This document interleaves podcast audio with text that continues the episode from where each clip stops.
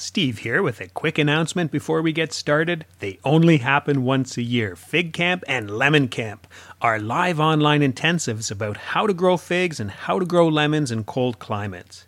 These are live, they're online, they're small groups, and they fill up quickly.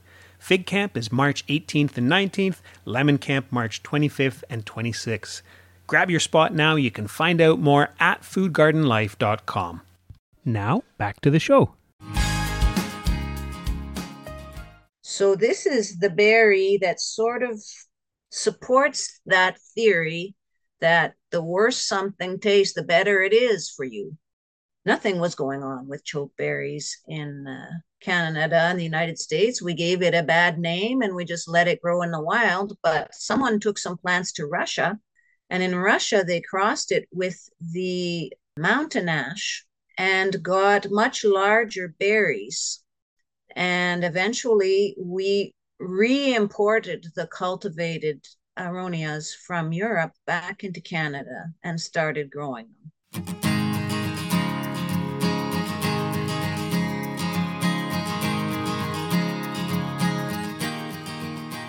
You're listening to the Food Garden Life Show, the show that brings together gardening, food, and the human story. I'm your host, Emma Biggs. And I'm Stephen Biggs. We talk to creative food gardeners and farm and garden experts who break the rules and make new ones too.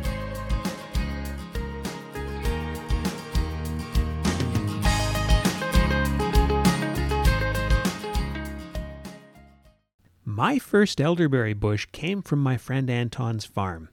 I planted that elderberry bush in my Toronto yard and it thrived. It was bulletproof for me. I made elderflower champagne, elderberry juice, elderberry pie, and my wife Shelley did her own thing with our elderberries. One day I noticed a couple of aluminum pie plates on the dashboard of our car. Looking closer, there were shriveled black dots on them. What's up in the car? I asked Shelley. The hot car method, she explained as she told me about her new drying method for herbs and small fruit. We had lots of dried elderberry tea that winter. There are lots of fruit crops, like elderberry, that fly under the radar. Maybe some home gardeners and foragers know of them, but they haven't made their way into commercial production, at least not on a big scale. Today, we head to Quebec to find out more about some of these crops, how to grow them, what kind of potential they offer growers, and where they're at in terms of commercialization. Laurie Brown is an agronomist with a multi stakeholder co op in Quebec. That's a cooperative where both farmers and employees are members. Cultur'Innov, and in English that would be like Culture Innove, innovation, focuses on new crops, fruits, nuts, and forest crops like mushrooms and ginseng. The co op helps farmers navigate crop choice, setup, growing, and processing.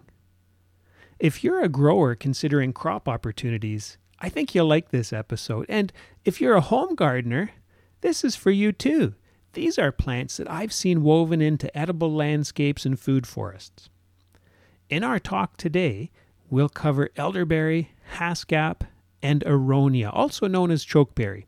You can find Cultur'Innov online at culturinnov.qc.ca. I'll spell that C U L T U R I N N O V dot Q C dot C A. Now, here's our chat with Laurie Brown. Laurie, thanks for joining us today on the podcast. Thank you very much for inviting me. I'm really excited to talk about the specialty crops and agroforestry. And maybe we could just start out today by finding out how you got into specialty crops and agroforestry. Well, I used to run a garden center and a nursery for 26 years.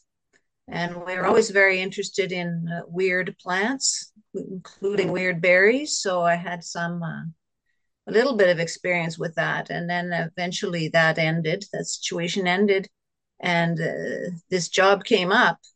Uh, it was a job for an agronomist, and I hadn't practiced agronomy for 24 years but I figured it, with these weird crops, uh, I knew just about as much about them as anybody else. So it was probably a good place to jump back in. And uh, that's what I did. So you jump back into Cultur'Innov, and let's just talk about what that is because it's such an interesting model. Well, you know, it's a, what you call a solidarity co-op or a multi-stakeholder holder co-op, and I think it's a type of co-op that doesn't exist very much outside of the province of Quebec. Uh, so in this model, there's not only the, the the farmers that use it are members, but also the workers are members. That's what makes it a little bit different. So uh, we have this co-op to support the the development of a certain variety of new crops. Not all new crops, but uh, I'd say mainly new fruit crops, uh, nuts, which we consider all to be new, mm-hmm. um, mushrooms grown under forest cover, and other um, crops that can be grown in the forest, like ginseng and things like that, and uh, medicinal plants. So that's sort of what we cover but I'd say really the most popular ones are the berries and the nuts. Okay. So we um we help farmers, you know, decide what to grow, prepare their fields, how to set up their orchard, and then we go in and help them with uh, after the aftercare about planting and pruning and things. And we also have a whole bunch of courses uh, on our crops that we give uh, in person or online, uh, well, once a year maybe. And we have a research orchard north of Sherbrooke that's about four and a half hectares.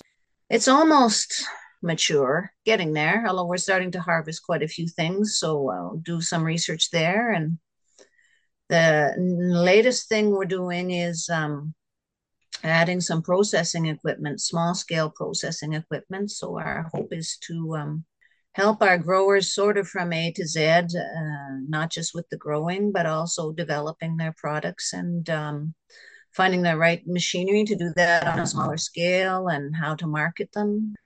It's busy time. Yeah. Yeah. So the demonstration orchard, is that something that people who are in the area and are interested in learning more could come and see? Yeah, there could be times, there are times, there are visits from time to time. And uh, yeah, it's very interesting to see. On the website, sign up for our uh, information letter, which is in French. Mm-hmm. Uh, practice your French and. okay, and I will post the link to the website in the show notes for for people who are interested in learning more interesting to hear too that there's the processing equipment so that farmers and growers can get help with that whole processing piece. Processing and marketing, I think, takes up almost as much time as producing, sometimes mm-hmm. more. So it's it's not to be neglected in planning, and uh, we're hoping maybe some uh, some of our growers will will get together and sort of cooperate on joint ventures so that it doesn't take up so much time for them. It can be very demanding. What a great idea. Well, I have a whole list of crops that I want to ask you about, Laurie. I wonder, is there do you have a favorite crop that we should start with? I like haskaps. I don't even remember if you put them on your list or not. Um, Yes, they're on there. So let's let's start with haskaps or honeyberries. Some people might know them by that name. I guess why they are exciting is because they're so good to eat fresh out of hand. Really on a par, on a par with blueberries, raspberries, and strawberries. And in my humble opinion, I like them better. So it was very exciting to kind of be there when a new crop of that quality and that interest was born, well, born, launched, shall we say, and started to be developed to see the different twists and turns that that has taken. So the haskap, it looks like a sort of a tubular blueberry, mm-hmm. sort of similar color, but it's not the same shape, and the plant is different too. And um, they're ripen uh, in late June and July, quite early and they taste fantastic. They just have uh, so much flavor, and they're I really like them. Uh, they're in the honeysuckle family, so we uh, don't have a lot of fruit from that family. Sort of think of pin cherries. They'd be in the pin cherry family, but pin cherries don't taste good and mm-hmm. Do. So it's been fun to work on uh, learning about the best cultivars and how to fertilize them, how to prune them, which I'm still trying to figure out. Do you have any pruning tips to to share? I would say to prune moderately. Yeah, you do have to prune, but you don't you don't want to go at them too hard. I guess that's what I learned over the past couple of years. Yeah. Okay. The the plants kind of naturally the weight of the fruit bends the branches all the time. So plant is is always kind of reshaping itself. And you kind of have to go along with that and just sort of edit it, you know, and take off all the bottom branches that uh, are hard to harvest and that get in the way. Well, the the fact that it's such an early fruit too is, I think, an attractive thing both for gardeners and, and farmers because it stretches out the season, uh, the, the sales season for fruit.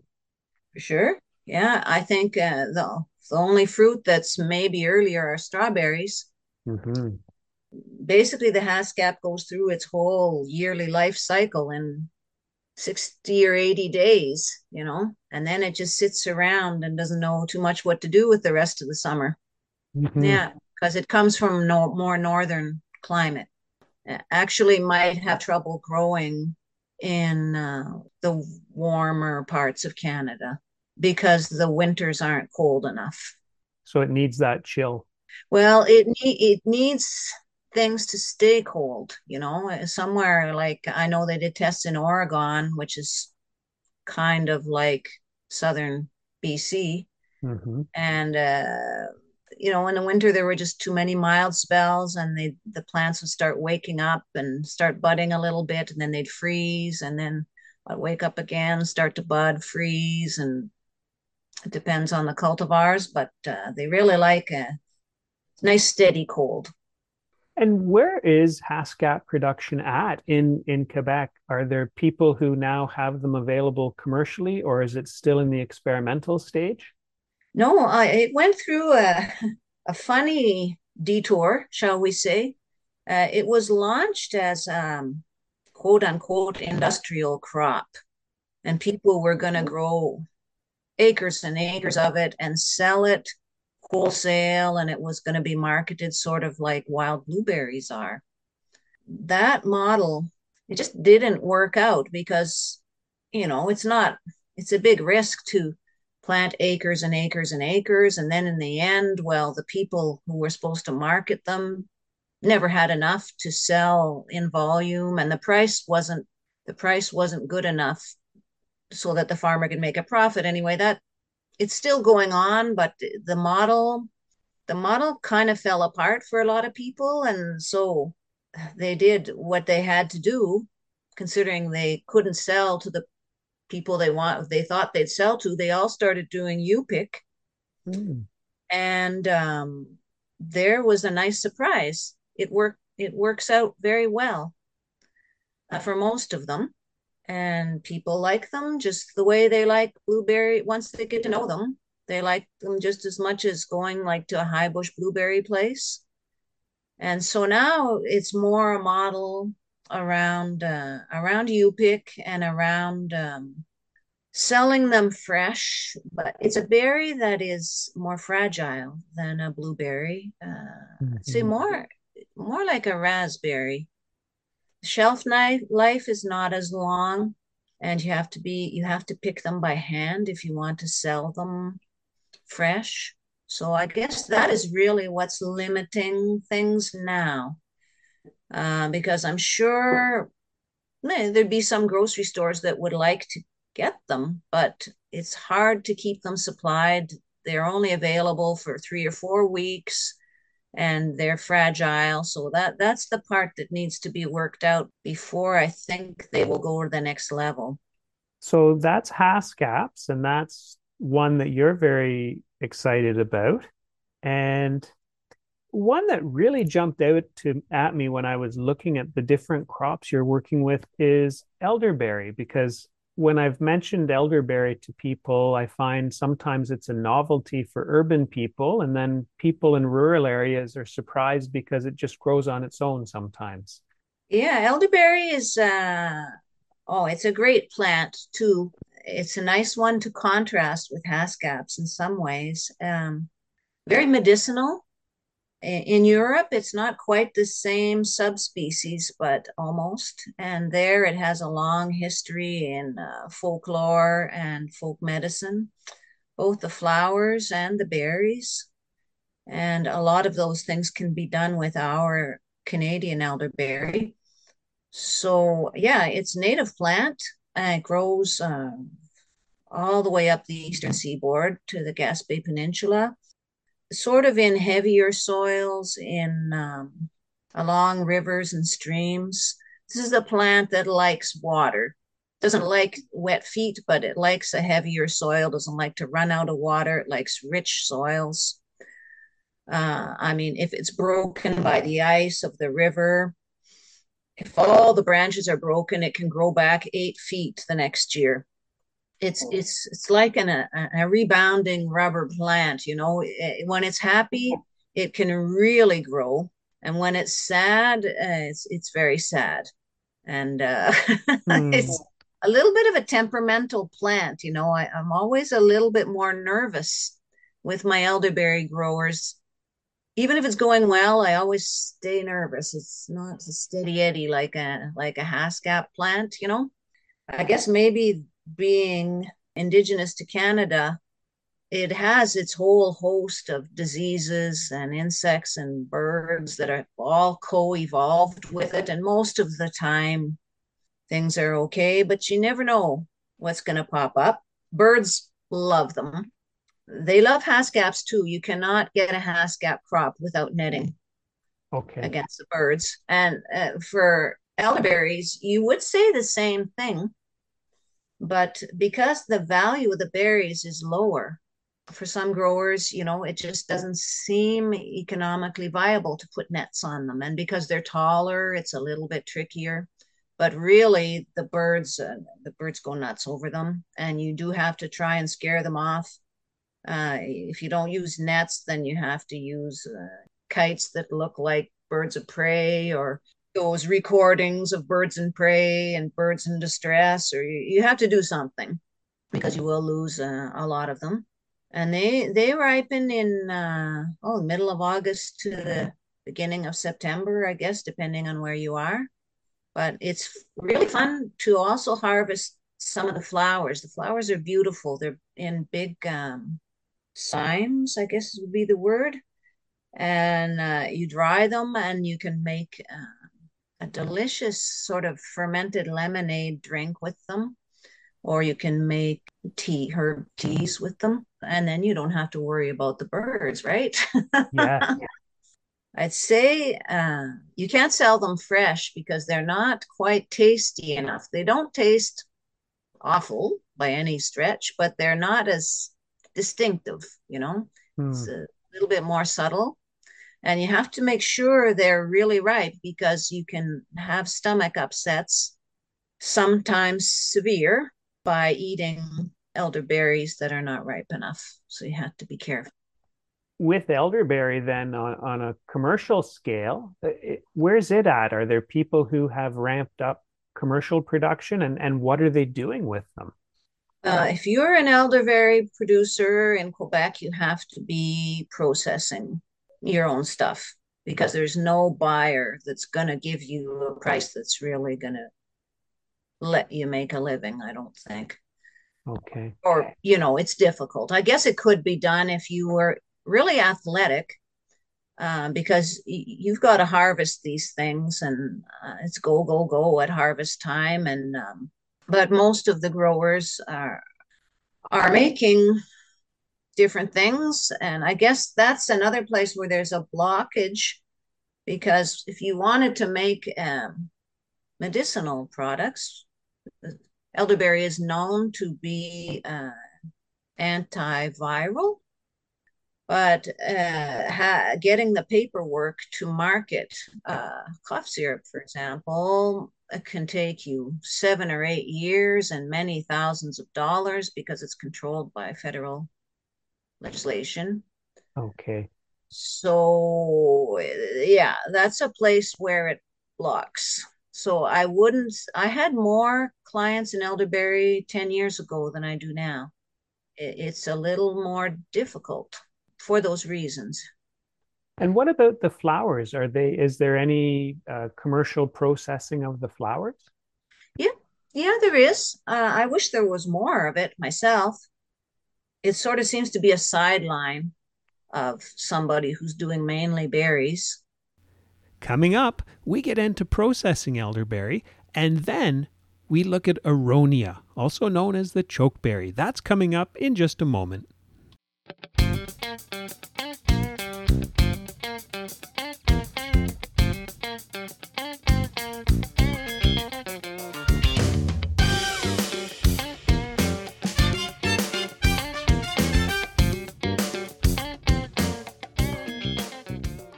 Some shout outs today, and a shout out to Teresia, who sent a note about the kitchen garden she's planning. I hope it does well for you. To Kyle for the fun picture, thank you. And to Linda, who's growing a lemon tree. And a big shout out to Arno. I ordered a map of Queen Elizabeth II Provincial Park because I'm planning a canoe trip there with the kids this summer. And the map arrived with a note from Arno, who's a listener. For listeners and campers, beautifully done water and tear resistant maps at latlong.ca. L A T L O N G.ca. So thanks to all of you for being part of our food gardening gang. We have a couple of new articles on the website this week seven tips to boost your fig harvests in cold climates.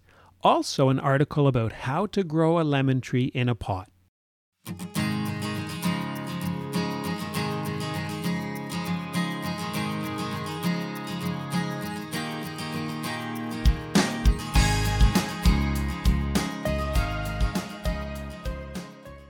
You're listening to the Food Garden Life Show, the show that brings together gardening, food, and the human story, with your hosts Emma Biggs and me, Stephen Biggs. Now, back to our chat with Laurie Brown. Well, before we leave elderberry, I should mention too that I think the only time I've seen an elderberry liqueur was in Quebec, and I saw a bottle of creme de sureau, and it had a, such a beautiful color.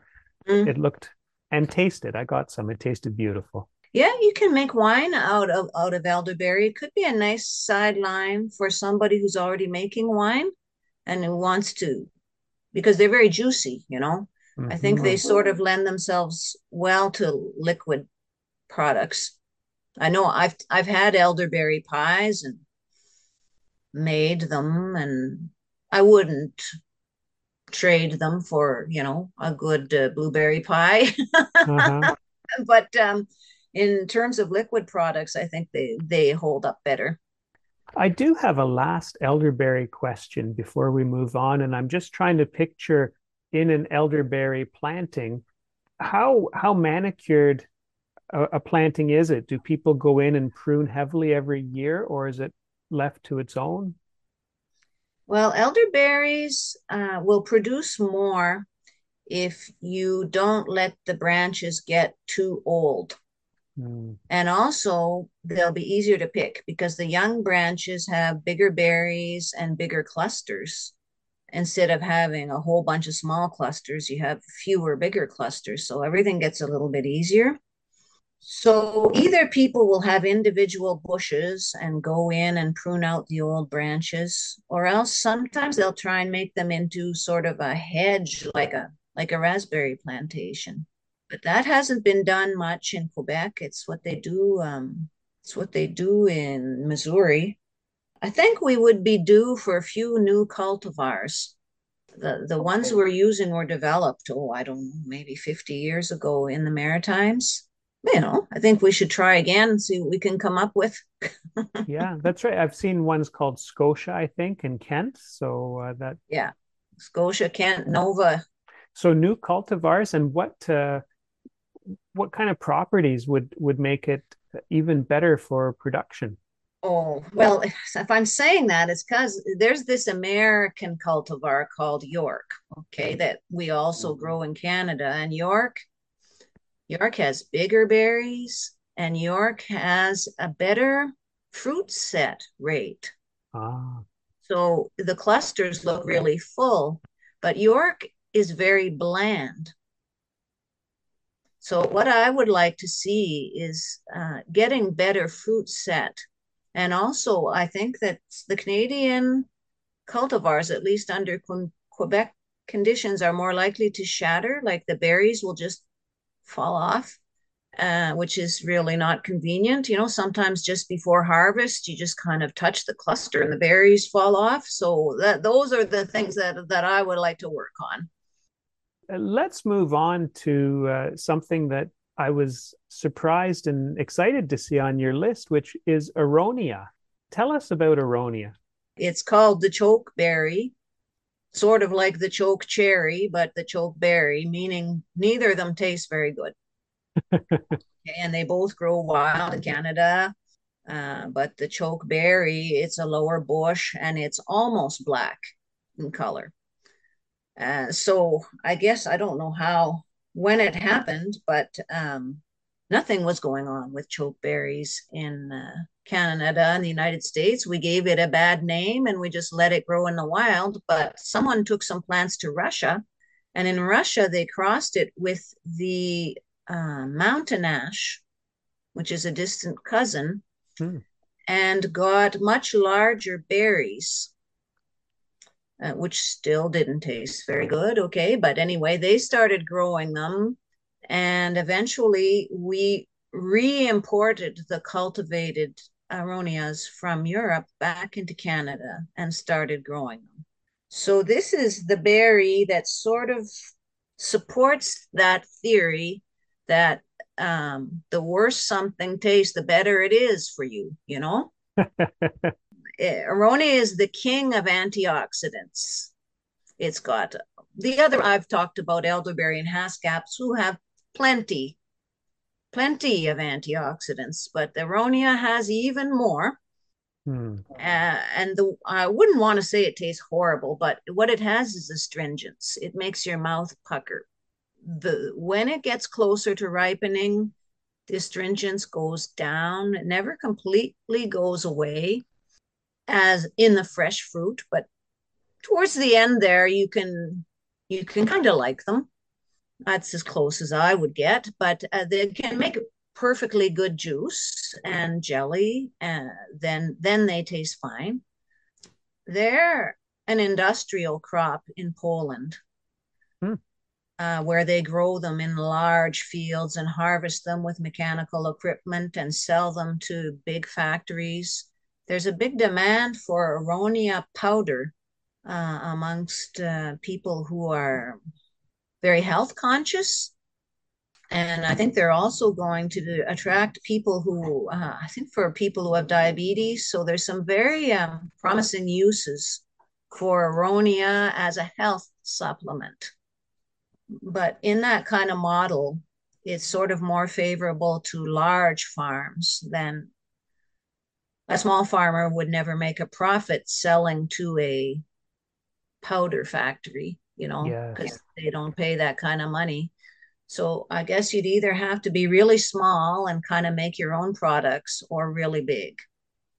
And, and that's, there's a lot of people who have put their toe in the water thinking about being really big, but they haven't really done it yet in Canada. I would in in Quebec anyway, unless there's some projects I don't know about. I I worked with some people a few years back that came pretty close, but no, and yeah, so that's sort of sort of where it is. They're all different, eh? Yeah, yeah. So, uh, so Aronia is just in a holding pattern, waiting for somebody to come along with the right model to take it to the next step it sounds like yeah or there are some very small farms and it's used uh, i have some clients that sell uh, sell it to microbreweries and things like that it's a plant that's a little more tall a little bit more tolerant to weeds Hmm. in its youth than than other ones. So it's often grown in windbreaks and things like that. They need water while the berries are ripening because they ripen during the hot part of the summer. Mm-hmm. So uh, need good irrigation. And they can be susceptible to the Drosophila fruit fly, which Ah, I'm sure you know about. yes. As- Same as elderberry because it's in a late summer fruit. And maybe a last Aronia question, Laurie, is in terms of care, is it a, a fairly high maintenance crop? Well, if you read online, they'll say no bugs, no diseases, no problems, no nothing. I wouldn't go that far. Um, it can be susceptible to late spring frosts to a certain extent, and it does have um, it does have some pests and and some diseases. Apple borers that bore into the trunks of apple trees Okay. You can get into them and make quite a mess. And uh, there's also little weevils that can get into the fruit. I think they'd be fine for uh, backyard growers. Uh, and you only need one. They they're self-fertile. I'd say they're medium, medium easy on a commercial scale. More to come with Laurie Brown next week on the podcast. That was our chat with Laurie Brown, an agronomist with Cultur'Innov, and you can find them online at culturinnov.qc.ca, C U L T U R I N N O V dot QC.ca. What did you think? One thing that jumped out at me was the point that it takes years, reams of paper, and lots of money to get approval for medicinal products. For smaller producers, health supplements have a much lower cost of entry into the marketplace. I was also interested to think about all the different things to weigh when choosing a crop small farm versus large farm, fresh versus processing, and selling directly to consumers versus wholesaling. If this episode piqued your interest in small fruit, tune in to Season 5, Episode 52, where we talk to Bob Bors about Haskaps. The episode is called Move Over Blueberries, a New Fruit for the Northern Gardener. As we wrap up today's episode, I'm thinking about the first time I ate elderberries. An 18 year old city boy working on a farm for the summer, and I was served a slice of elderberry pie with a dollop of vanilla ice cream. First time I'd had elderberries, and boy, was that delicious. The podcast is back next Thursday, and next Thursday, Laurie Brown is back. We have more crops to cover, more small fruit crops. Do you have feedback or show ideas? Or just want to connect? Find us at foodgardenlife.com or on Instagram, Facebook, and Twitter, where our handle is Food Garden Life. And you can find me on my website, emmabiggs.ca, and on Instagram as emmabiggs underscore grows. You're listening to the Food Garden Life Show. I'm Stephen Biggs. And I'm Emma Biggs. Thanks for tuning in.